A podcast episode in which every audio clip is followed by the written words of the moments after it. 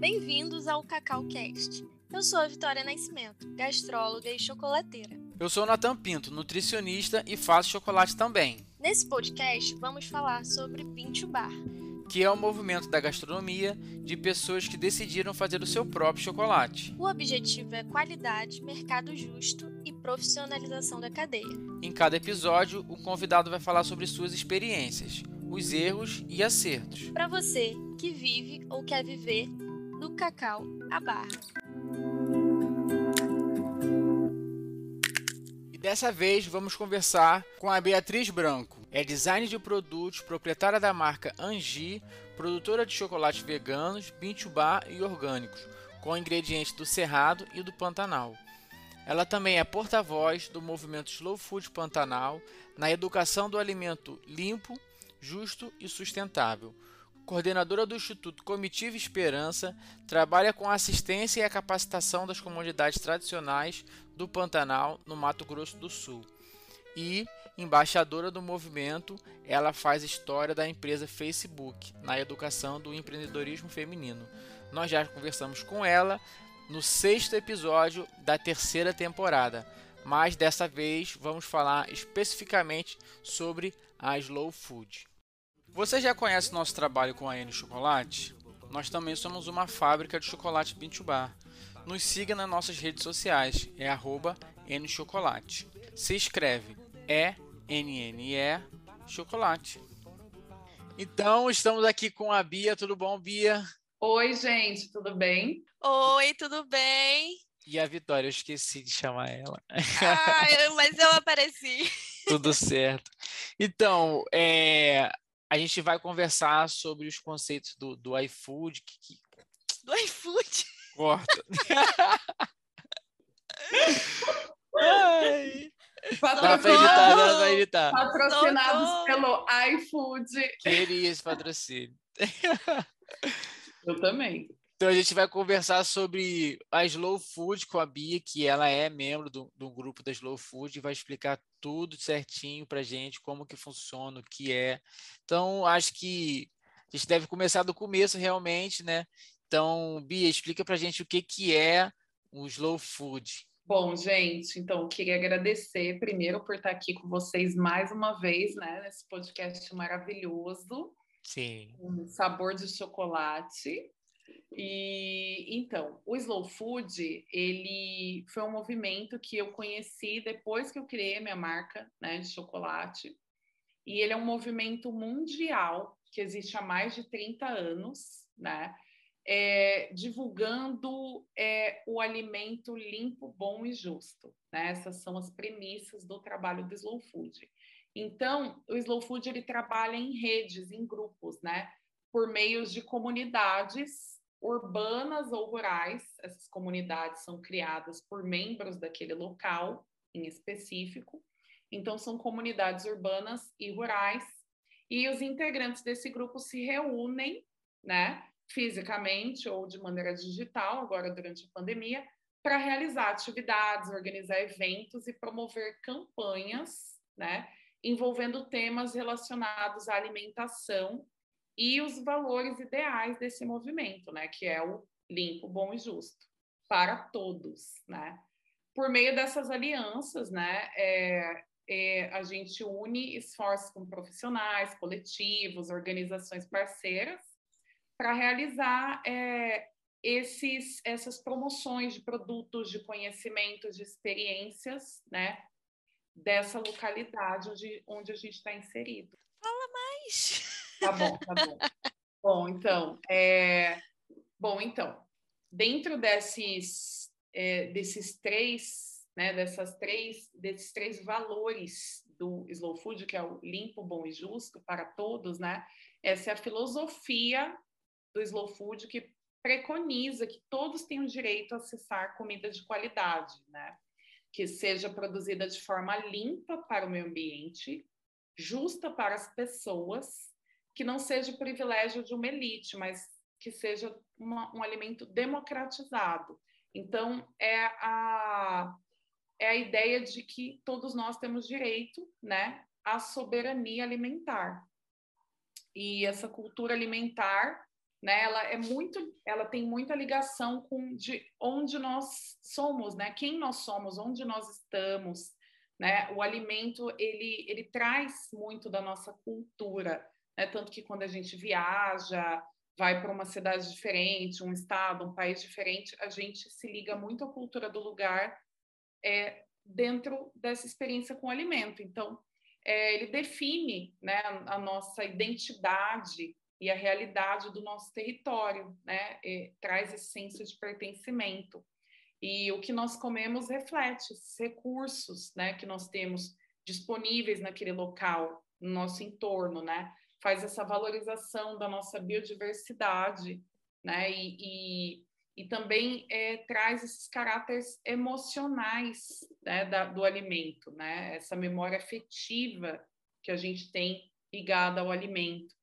E, e aí a biodiversidade, né? É porque o slow food ele ele faz essa valorização do que é nativo do lugar, os alimentos dessa desse bioma, dessa localidade que são nativos, não foram implantados ali, né? Então, o Brasil é muito rico, a gente tem muita biodiversidade e a gente tem uma variedade enorme de formas de vida, de frutos, de de, né, de punk, que são as plantas alimentícias não convencionais, de frutos, e, e aí eles fazem essa, esse mapeamento de tudo que é nativo, de comunidades tradicionais que trabalham com, com essa cultura do alimento. Então, comunidades quilombolas, indígenas, comunidades que trabalham com agricultura familiar, que trabalham né, preservando a fauna e a flora local. Então, eles dão muita atenção a essa salvaguarda né, desses alimentos que correm um risco de extinção se a gente não tivesse cuidado. E aí eles têm dois programas em que eles fazem esse trabalho, né? Que é o Arca do Gosto, onde eles mapeiam os frutos e plantas que são alimentos nativos, né? E as fortalezas do slow food, que são esses grupos de comunidades que trabalham ancestralidade né, culturas já que existem há muitos anos naquele lugar e, e fazem esse trabalho de divulgar, né, a nossa natureza e o nosso nossa cultura local. Certo. O slow food tem alguma coisa a ver com fast food? Tem. O slow food tem tudo a ver com fast food, porque na época que o fast food, né, estourou no mundo, o slow food foi criado para vir num caminho contrário ao fast food, onde no fast food a gente se preocupa muito com é, quantidade, né? E um alimento que é processado com muita rapidez e padronizado. Padronizado, né? É, padronizado, e, e ele é padronizado com uma série de ingredientes que são acrescentados ali, que não são necessariamente benéficos para a nossa saúde, né?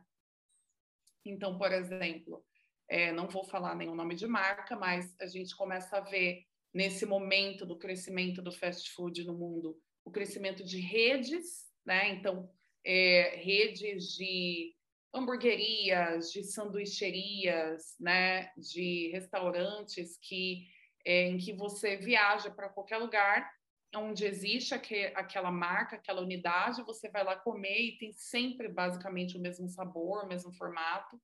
E aí já não existe mais essa preocupação com a qualidade né, daquilo que você está colocando para dentro, né? Você está se alimentando. Uhum. Então, é para você se alimentar rápido e prático, e rápido é o fast, né? E é isso que começou a movimentar muito a nossa economia. E aí o slow food ele veio trazendo esse contraponto. Então, é, vamos prestar atenção no, no nosso alimento, né? Então, para a gente prestar atenção, a gente tem que desacelerar, né? A gente tem que respirar fundo, estar presente. Então, o slow food ele traz também isso que está crescendo bastante hoje, né? Que é o mindfulness, que é se alimentar com atenção plena. Estar então, presente, né? estar presente. E esse estar presente, ele é importante em diversas, é, em diversas coisas, em diversas experiências nossas, né? Tanto que no chocolate que a gente faz também tem bastante isso, né? Na hora da degustação, né? Da hora de você trabalhar os seus sentidos. E aí no Slow Food ele traz bastante essa questão do slow, né, do desacelerar, para se conectar com o movimento natural da vida. Então, a gente pensa é, no alimento como algo que vem da natureza. Né? Então, os vegetais, o, os frutos, né? o nosso cacau que a gente usa para fazer chocolate, mas é, os alimentos de verdade que a gente se alimenta, eles vêm da natureza. A natureza tem um ciclo, né, para que esse alimento se torne disponível para uhum. gente. E a gente não pode ficar acelerando a natureza. A gente está vendo hoje em dia é, as consequências né, de acelerar a natureza e fazer o que a gente quer que ela faça e não necessariamente respeitar o ritmo natural né, da natureza. E o Slow Food traz bastante isso, né? Essa conexão com a natureza, né? A sazonalidade, que é o que é a temporada daquele alimento, né? O alimento vai estar disponível na época certa dele. E ah, você não vai comer, às vezes, banana todo dia, mas é, hoje é possível você comer banana todo dia, mas porque você comprou no supermercado. Mas será que na sua cidade tem a produção de banana em que você vai conseguir comprar todo dia, né? Então é isso, é você comprar local. Então o Slow Food tem bastante esse incentivo ao locavorismo, que é de você se conectar com o seu local de onde você vive, conectar com os produtores. Então, é, eles fazem um mapeamento de feiras, onde é, você pode comprar um, um, alimento bom, né? Então, um alimento orgânico, um alimento limpo. Você vai às feiras, você se conecta com o produtor, conhece ele, conversa com ele, né? Que a gente também faz muito isso no chocolate, né? Então, Sim. a gente participa de feiras e aí a gente conhece o nosso cliente, explica para ele. Quando ele vai comer o nosso chocolate, o nosso chocolate também não foi feito é, de maneira acelerada e sem se preocupar com a saúde. A gente se preocupa com cada etapa né, da nossa produção. Então, a pessoa que vai comer esse chocolate, ela também vai ter uma atenção diferenciada, porque ele vai estar comendo uma coisa que é real, de verdade, né? Não é uma coisa saborizada.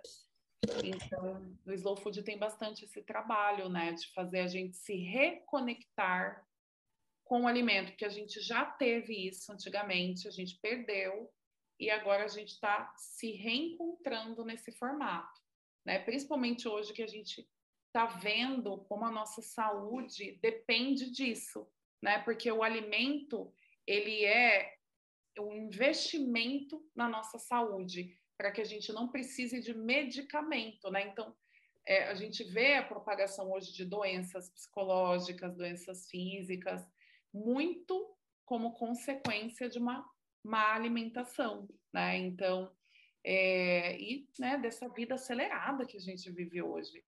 Então, o Slow Food ele traz a gente, ele aterra a gente, eu acho. Né? Uhum. Né? E é isso. E Bia, vou te perguntar uma coisa.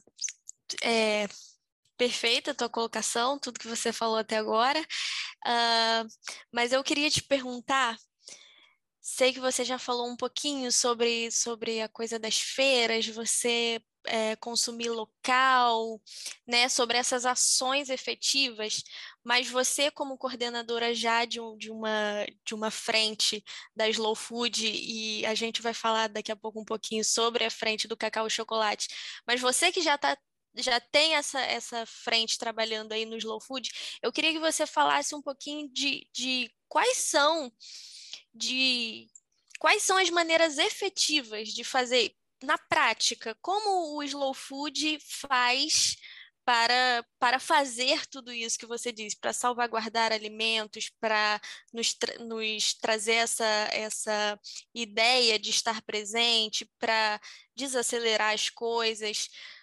Me, além dessa desse produzir local e do ir às feiras, você pode falar para mim, por exemplo, assim, três ações que você tem desenvolvido dentro da sua comunidade que são assim efetivas, coisas na prática que você tem feito para gerar todo esse esse esse conhecimento sobre, né, do slow food? Sim, sim. Então, é, aqui é, no, no bioma do Pantanal, né, eu sou líder do Slow Food Pantanal, que abrange todo esse bioma e todas as cidades, né? E os dois estados em que é, a gente tem o bioma do Pantanal. E aí, o que, que a gente tem como ações para fazer esse trabalho né, de incentivo ao slow food? Então, aqui, né, as filosofias do slow food. Aqui a gente faz. É, primeira coisa que a gente tem hoje é o grupo do WhatsApp, porque o grupo do WhatsApp ele, ele facilita a comunicação das pessoas e que elas se conectem.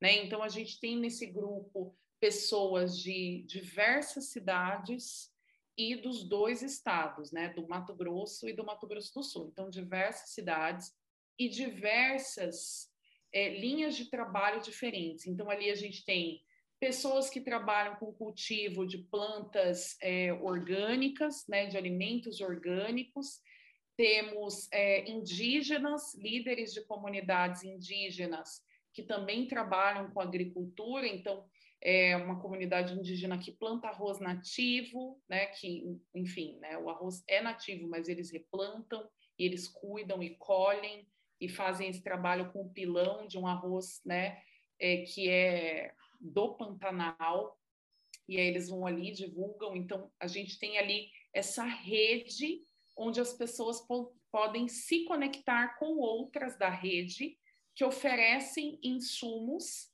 né, para que pessoas, por exemplo, ah, eu tenho um evento aqui em Campo Grande e eu quero utilizar ingredientes nativos ou ingredientes locais. Então, ali no Slow Food, a pessoa vai pergunta, e aí ela já vai encontrar ali tudo que ela precisa. Ah, eu quero uma farinha de jatobá, eu quero uma farinha de bocaiúva, eu quero comprar castanha de baru, eu quero comprar pequi. Então, ali a gente faz quase assim, é, um espaço onde a gente pode se conectar, trocar ideia, né? E também um espaço para gerar negócios.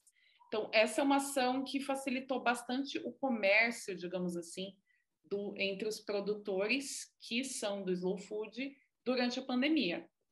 Aí, a parte disso, a gente promove as feiras. Então, aqui em Campo Grande, em especial, que é onde eu moro, então é mais fácil para eu atuar, é, que é a capital do Mato Grosso do Sul, a gente faz as feiras orgânicas. Então, os, os produtores orgânicos do, do estado vêm para Campo Grande e eles participam das feiras orgânicas que tem aqui em Campo Grande. Então, tem feira é, todos os dias da semana, exceto na segunda, né? Então, fora segunda tem terça, quarta, quinta, sexta, sábado e domingo tem feira orgânica. E aí nessa feira orgânica vende diversos tipos de produtos e vários produtores são do slow food daqui. Então, é produtor de mandioca, de milho, né, dos frutos nativos, de leguminosas, de verduras, do arroz, de frutos, né, de mel. Então, mel de é, da apicultura e da meliponicultura, né, que são das abelhas sem ferrão. Aí tem o leite cru de vaca, queijo artesanal, é, farinha de mandioca de comunidades né, daqui, quilombolas, aí tem, é, além da farinha de mandioca, tem é, o açúcar mascavo, tem cana, tem a rapadura que eles fazem, então tem esse trabalho, né? Aí no interior tem as feiras onde existe essa venda de peixes, né, que são da pesca artesanal, com os ribeirinhos, que também são do slow food, e do grupo, né? Então a gente faz esse mapeamento primeiro, né? Então, para existir esse grupo, tem que haver um mapeamento do território. Então a gente tem que ver todas as pessoas que trabalham com isso e que têm o interesse de participar desse grupo, desse grande grupo. E aí, algumas outras coisas que a gente promove são as reuniões. Agora, durante a pandemia, a gente estava fazendo as reuniões digitais, então, nessas reuniões, a gente sempre tem algumas temáticas que a gente quer tratar.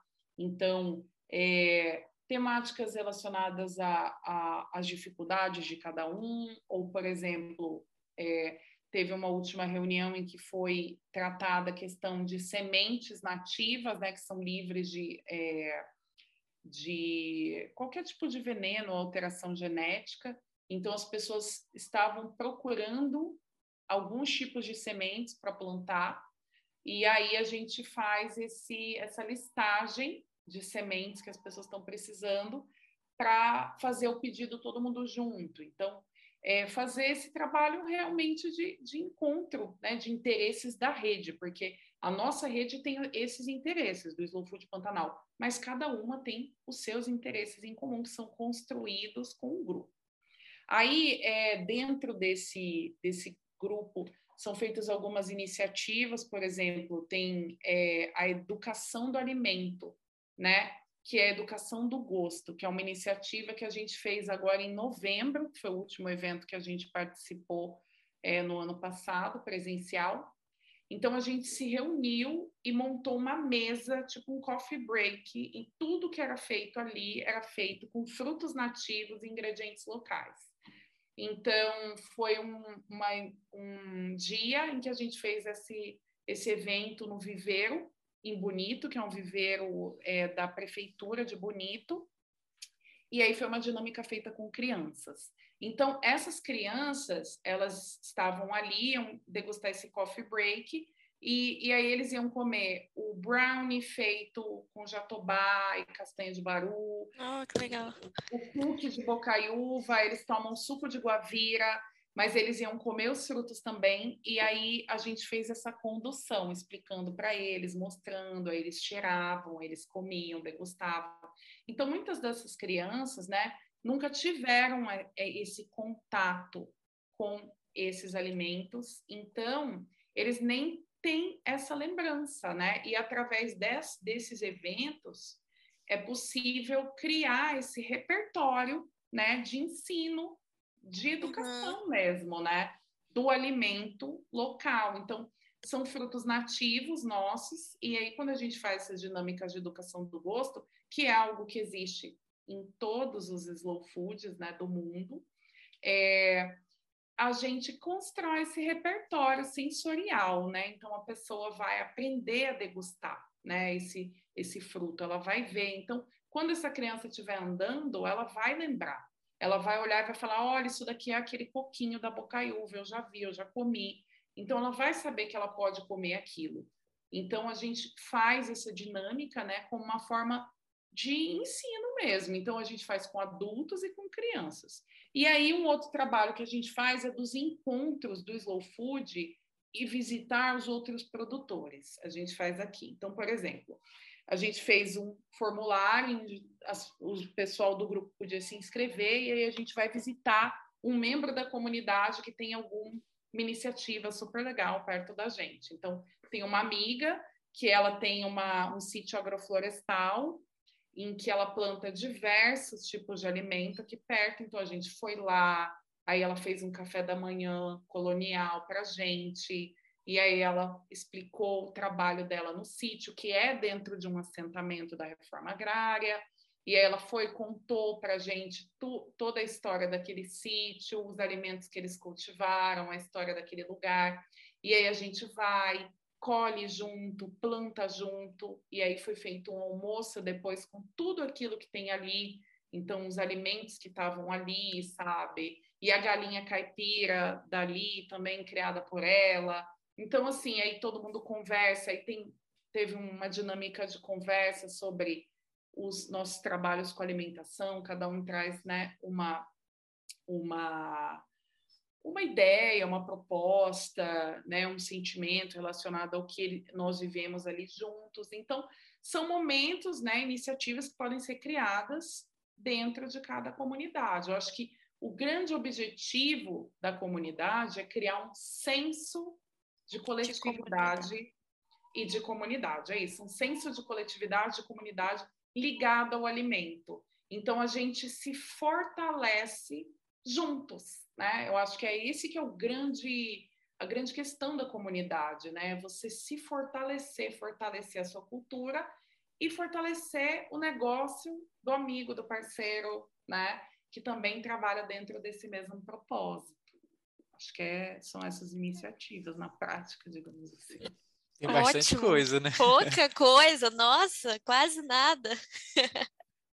Eu sou apaixonado pelo, pela slow food, pelos conceitos de slow food, que é o que a gente vê entrelaçado ali com o chocolate Bintubá no Brasil, né? que eu acho que não tem como se desvincular sobre origem dos alimentos, né? É, a continuação da cultura alimentar ali, é, você ter um alimento slow ali, que você respeite a cadeia de produção, que tudo tem o seu tempo, né? E, enfim, to, todos esses conceitos que, que, que vai se entrelaçando, que aí você deu vários exemplos assim, né? Mas eu acho que você pode contar melhor de, de como que o cacau e o chocolate, né? A gente consegue é, adaptar, não só adaptar, enxergar que o slow food está presente, né?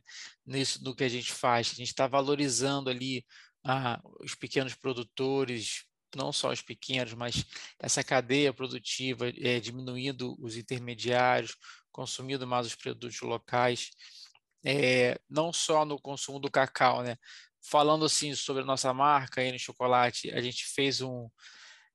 A nossa marca, ela está em constante evolução e, e uma das coisas que, que eu queria fazer, a gente conseguiu fazer, foi trocar o nosso açúcar, né? de que a, a gente trocou o nosso açúcar por um açúcar que é produzido aqui no nosso estado, é né? do Rio. É. É. Então, assim, é, açúcar é tudo açúcar, cara. É tudo, tudo serve para adoçar, não tem uma grande propriedade ali do açúcar, enfim.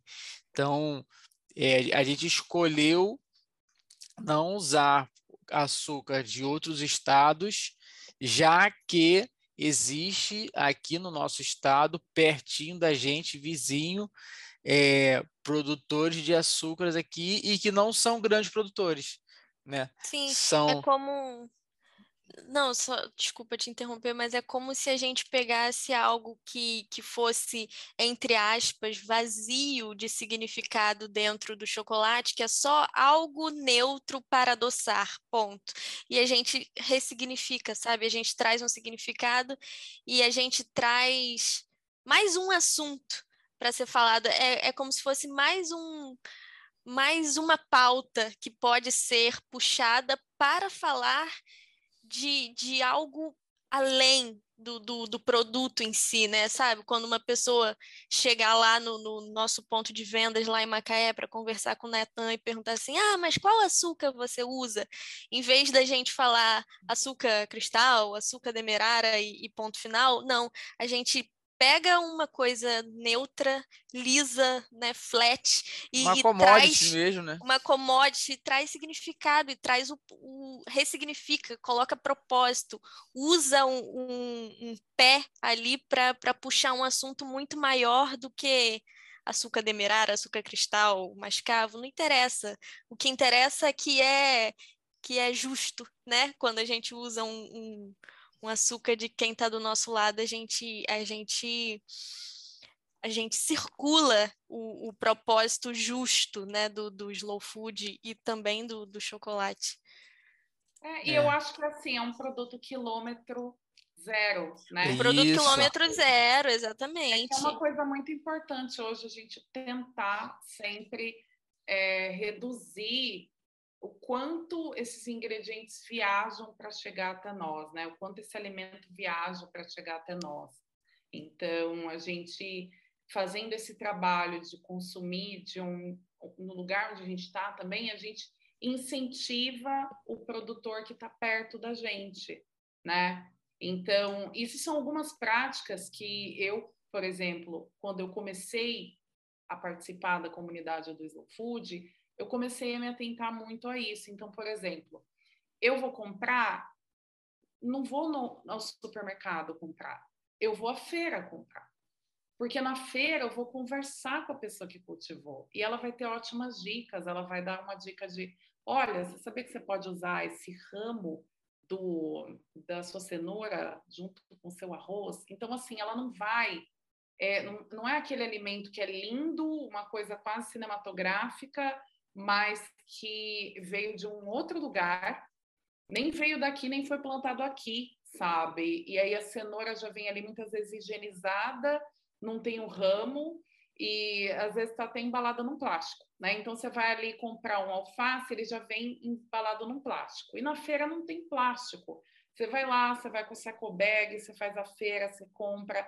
Então, eu acho que, por exemplo, igual o Natan, ele está ali na feira vendendo o chocolate dele, que ele fez. Então, a pessoa que vai comprar o chocolate com ele tem muito mais valor o chocolate do Natan do que um chocolate que você nem sabe quem fez, de onde veio, que açúcar que usou, que cacau que usou, você não sabe de nada, você não sabe nem se tinha cacau ali, né? É. Tipo, que que é. você não sabe nem o que, que tem. Então, assim, você olha atrás, é um monte de nome que você não sabe o que, que é. Meu Deus, o que, que é isso? NR31, uns números, umas letras. Então, assim, é, realmente é, é um trabalho de ensino mesmo, eu acho, de ensino e de conexão. E no chocolate a gente cada vez mais vai desenvolver isso, né? Porque é um senso de comunidade que a gente vem criando nesse novo trabalho de sermos produtores de chocolate, né? E de estarmos em contato com os produtores de cacau. E, e é um grupo que abrange o território brasileiro inteiro, né? A gente não está só em um lugar. São produtores de cacau e produtores de chocolate Bintubar que abrangem o país inteiro. Então, vai ser um grupo muito legal aí que a gente vai montar, que vai ter muito conhecimento sendo trocado, Eu, eu quero falar sobre isso, deixa eu falar sobre isso. Que olha, gente, estamos aqui, não sei se vocês já entenderam bem o, o todo o contexto aqui, mas nós estamos aqui lançando né, um, um, novo grupo, uma nova comunidade dentro da Slow Food que é específica para cacau e chocolate. É por isso que a gente está falando tanto de Slow Food, está introduzindo tanto a vocês o, o conceito, para que vocês entendam que né, nós estamos criando, né, agora essa comunidade cacau e chocolate dentro da Slow Food que são já dois temas que conversam. Você, você já deve ter percebido aí, né, que conversa totalmente. A Bia estava falando aí sobre as ações práticas e acho que é impossível um chocolateiro não se ver fazendo essas ações práticas, mesmo sem nunca ter ouvido o termo slow food, mesmo que você nunca tenha ouvido isso na sua vida. Se você é chocolateiro, você tem um grupo no WhatsApp para conversar com, com outros chocolateiros, você vai na feira, você quer saber do, do produtor local, você já faz slow food, mesmo que você não saiba que, que faz, né? Então, a gente meio que conversando, né, né, Bia? Eu, você, Natan, a gente viu essa necessidade de, de criar um grupo dentro da Slow Food que seja específico para cacau e chocolate, porque incrivelmente ainda não existia. E aí, né, estamos anunciando que está sendo aberto e, e enfim, estamos falando aí que, que além da, do, dessa coordenação já que a Bia faz sobre o Pantanal, a gente está fazendo uma outra é, dentro do cacau e chocolate. Sim. Não, e, e, e, é muito importante isso, porque isso pode se desmembrar também para muitos conhecimentos dentro do bioma onde a gente está inserido, né? Então, por exemplo, eu estava agora no Rio Grande do Sul fazendo uma formação em chocolataria. E aí um amigo do Rio Grande do Sul nunca tinha ouvido falar do Slow Food e ele vai montar uma marca de chocolate. Eu falei para ele: "Você conhece o bioma Pampa bem? Porque você é do Sul". Então assim, quando você vai pensar na sua marca de chocolate, você pensa em todas as outras características do lugar onde você está inserido, porque às vezes essa questão da agora do, da tendência, né, de se fazer chocolate que está criando uma tendência agora de se fazer chocolate, as pessoas acabam fazendo mais do mesmo. E no slow food, a gente pode abranger, né, daquele, sabe aquela tempestade de ideias, assim, dar um brainstorm na vida dessas pessoas em que elas vão começar a perceber o seguinte: peraí, mas no meu território tem muita coisa que eu posso colocar no meu chocolate também. Porque o chocolate ele é um grande aglutinador de ingredientes, de de produtos diferentes, Sim. né? Sim, então, apesar de ser muito gostoso, não precisa fazer chocolate com cupuaçu todo mundo, tá, galera? Pode, Pode usar as coisas do Rio, do Sul, é. é. A pessoa do Rio Grande do Sul, ela pode fazer um chocolate com vinho, ela pode fazer um chocolate, né, com, com sei lá, com pinhão, por exemplo, né? Porque o pinhão tem Nossa, eu Sul. queria esse chocolate aí. Pois é. Queria muito. Então, eu acho que é isso, sabe? Eu acho que a gente pode começar a criar uma uma leitura maior do nosso território, né, com o slow food dentro da, do nosso setor, que é o cacau e chocolate, porque o Brasil ele é um país é, muito rico de ingredientes. A hora que você acha que você já sabe, você descobre muito mais. Então, assim, quanto mais você pesquisa, mais coisa aparece. Então, é muito interessante a gente incentivar isso, né, dentro do nosso grupo. As pessoas se conectarem às universidades locais, os estudantes, né, de nutrição, de, é, de botânica do lugar. Será que dentro desse lugar que você mora e você faz parte do Slow Food Cacau e Chocolate, será que não existe alguma outra comunidade do Slow Food que você também pode se conectar e trazer esses conhecimentos para o cacau e chocolate? Então, é isso, eu acho que é, a gente aprende muito em comunidade. Então, eu não acredito que a gente consegue evoluir se a gente não tiver em comunidade. E o cacau e chocolate dentro do Slow Food, eu acho que vai ser isso, vai ser muito desenvolvimentos e aprendizados que a gente vai vivenciar juntos, né? Em eventos também que a gente pode criar juntos, iniciativas como essa, né, do, do, do próprio podcast, que isso, o podcast, ele, a gente pode ouvir ele, sei lá, daqui dois anos alguém pode estar ouvindo esse podcast, né? E, e aprender, nossa, olha, slow food, eu nunca tinha ouvido falar, cacau e chocolate, e querer se conectar. Então, eu acho que é isso, a informação hoje, ela precisa ser trocada, né? A gente não pode guardar para a gente, a gente tem que compartilhar, que é assim que a gente vai se desenvolver, evoluir, né? Dentro do nosso trabalho. Oi, você já conhece a minha mentoria? Nela, eu e você temos um espaço exclusivo para conversar sobre o seu negócio com chocolate, para tirar dúvidas e achar juntos soluções para todas as dificuldades que envolvem uma produção ou uma empresa Bintubar. Quer saber mais?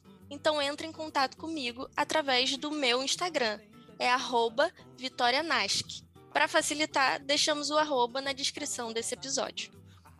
Então, eu queria falar uma outra coisa sobre a Slow Food, né? Que é uma instituição internacional, né?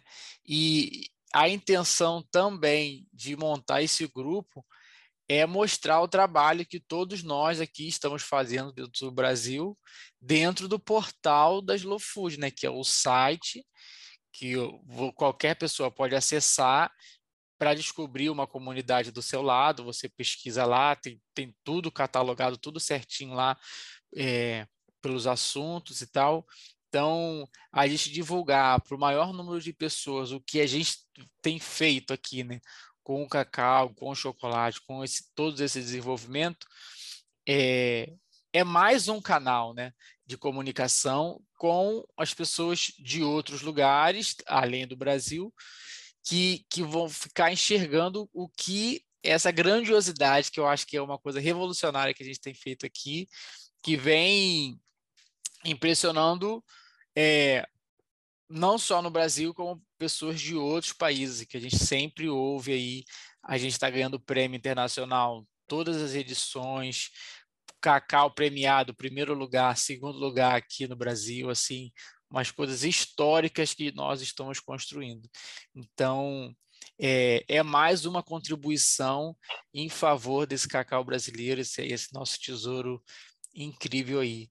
E aí, Bia, eu queria te perguntar como que qualquer pessoa que se interesse pode participar desse grupo. É, bom, então, para o pessoal participar do nosso grupo, né, é, a primeira coisa que a pessoa precisa fazer é entrar em contato com um de nós, né? Então, para o Slow Food, cacau e chocolate, porque a gente, antigamente, né, no Slow Food, tinha um espaço do Slow Food para você se associar e fazer parte. Ele ainda existe, né? Então você pode entrar lá e fazer essa associação, né, dentro do slowfoodbrasil.org barra faca, né, porque, enfim, não tem cedilha, faca, tracinho parte. Então, ali você pode entrar e colocar né, seu nome, seu sobrenome, seu e-mail, sua cidade, seu estado, e aí você vai colocar ali qual comunidade do Slow Food que você quer participar. Então, ali, se você não for falar diretamente com a gente, o Slow Food, o pessoal do Slow Food vai direcionar para a gente. Então, você vai colocar ali e aí eles vão direcionar para a gente, vão mandar no nosso e-mail que uma pessoa que trabalha com chocolate de tal local quer participar do Slow Food Cacau e Chocolate. Ou você pode falar diretamente com um dos membros fundadores, né? Que depois a gente pode também divulgar, né? É, né, Natan? A gente pode divulgar é... os, os coordenadores. É, não, só para já falar aqui, já para deixar claro, Sim. você pode entrar em contato, né? Quando a Bia diz um de nós, é Bia, Natan, eu, o Tiago, que nós vamos deixar linkado aqui, né? O nome, a Patrícia da Bodaca, a Juliana Ustra, Esqueci de alguém, gente? Não. Não, Não tá né? Não. O Tiago da Cesol. E Isso. vamos deixar listado aqui todos os nomes, mas são essas pessoas que vocês podem entrar em contato para ser membro, né? Pra... Isso, para ser membro. E aí, dentro do nosso grupo, a gente estipulou uma doação para a instituição do Slow Food de 50 reais anuais para fazer parte da comunidade né? Esse foi um, uma estipulação que a gente fez, que é algo que a gente é, faz essa doação para o Slow Food para que eles façam esses trâmites também legais e para as iniciativas que o Slow Food faz em que a gente vai poder fazer parte. Então, por exemplo, o Slow Food tem os dois movimentos é, que a gente pode fazer parte, pode se organizar enquanto grupo para participar ativamente, que é o Terra Madre, Brasil, que eles escolhem é, normalmente uma cidade do Brasil para sediar. Então, é, a última, se não me engano, foi em Salvador, antes da pandemia, né? Porque durante a pandemia o Terra Madre aconteceu online. Então, o Terra Madre é um evento nas, é, nacional e internacional, porque ele também acontece em outros países, mas acontece o Terra Madre maior, digamos assim, é na Itália. E, e aí é, a gente pode começar a articular enquanto comunidade também para é, participar das rodas de conversa, para levar uma roda de conversa Cacau e Chocolate Brasil, quem sabe futuramente, espero que sim, para o Terra Madre Brasil, participar dessas conversas e mostrar o nosso trabalho com chocolate, né? É, quem sabe uma iniciativa de um outro país, né? Então, no Terra Madre Itália, quem sabe um dia, né? A gente está ali com o nosso stand, espero que sim. E acho que facilita muito o estar como comunidade, né? Porque é muito difícil a gente participar muitas vezes de evento e levar e cada um montar o seu, né? E as dificuldades disso quando você está sozinho ali, né? E com todas as intempéries de você ter que às vezes viajar para participar. E aí quando você está numa comunidade, você está junto, né? Então, é, um dia quem sabe montar um stand, né, num Terra Madre Brasil ou de, em umas outras iniciativas do Brasil, em que a gente participe como comunidade. Então, é, o, as discussões vão ser maiores porque elas são de pessoas que estão espalhadas em territórios diferentes, né? Então, a minha dificuldade é diferente da do Natan, que é diferente da do Tiago do Cesol, as nossas vivências são diferentes, os nossos trabalhos são diferentes, e isso é enriquecedor. Então, é, para participar, né, é isso site ou com a gente. E é isso, eu espero que essa comunidade se enriqueça cada vez mais, que a gente aprenda muito junto, né?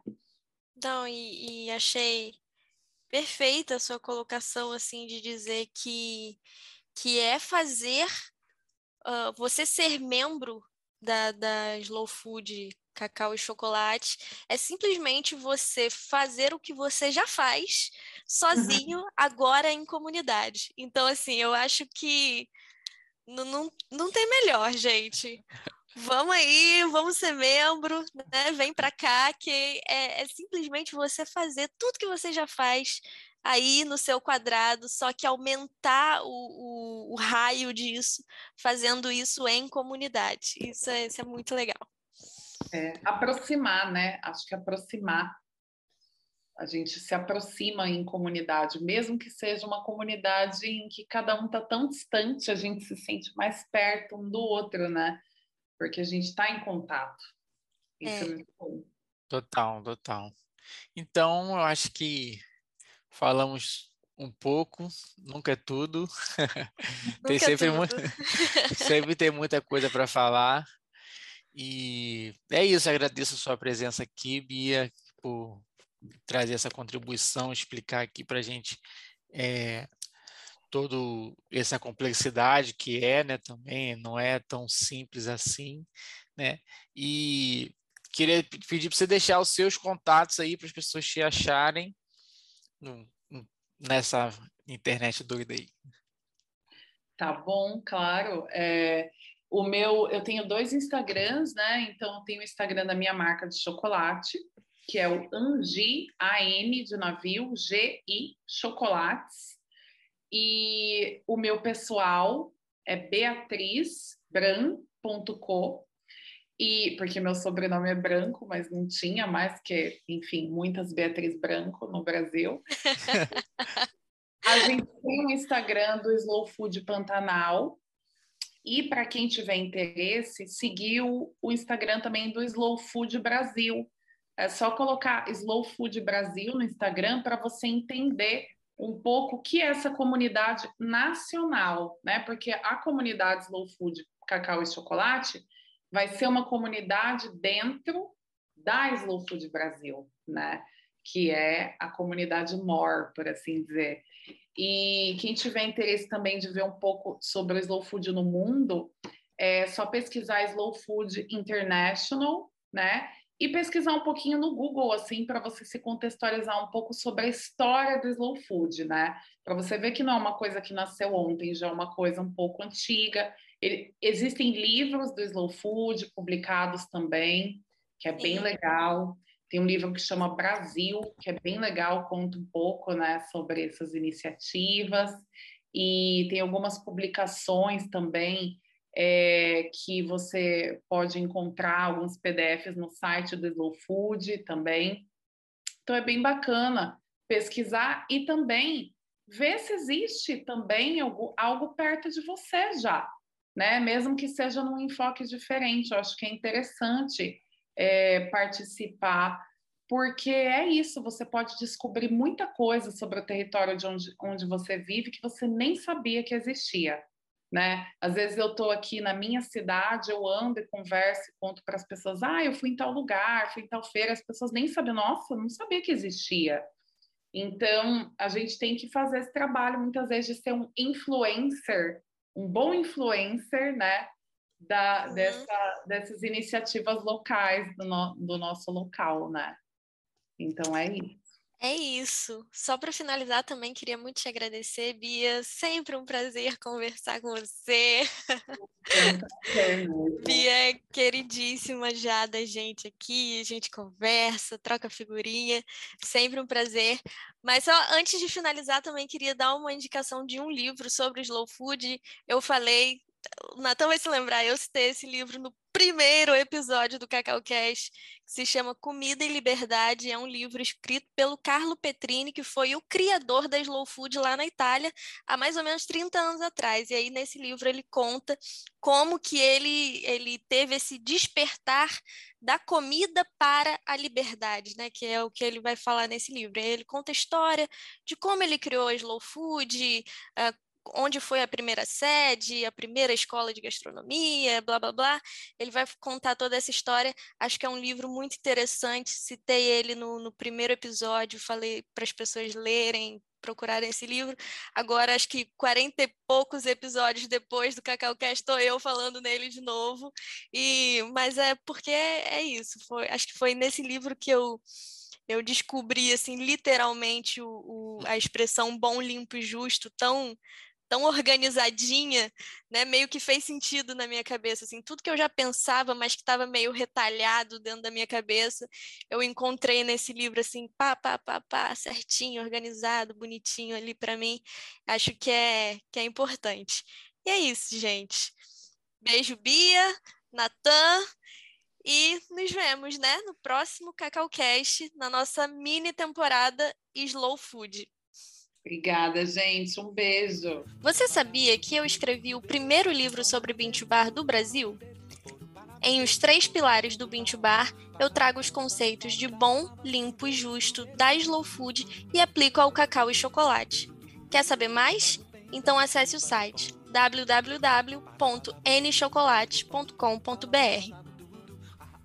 Esse podcast só está no ar graças ao apoio da N Chocolate da Associação Bintu Bar Brasil e do grupo Slow Food Brasil.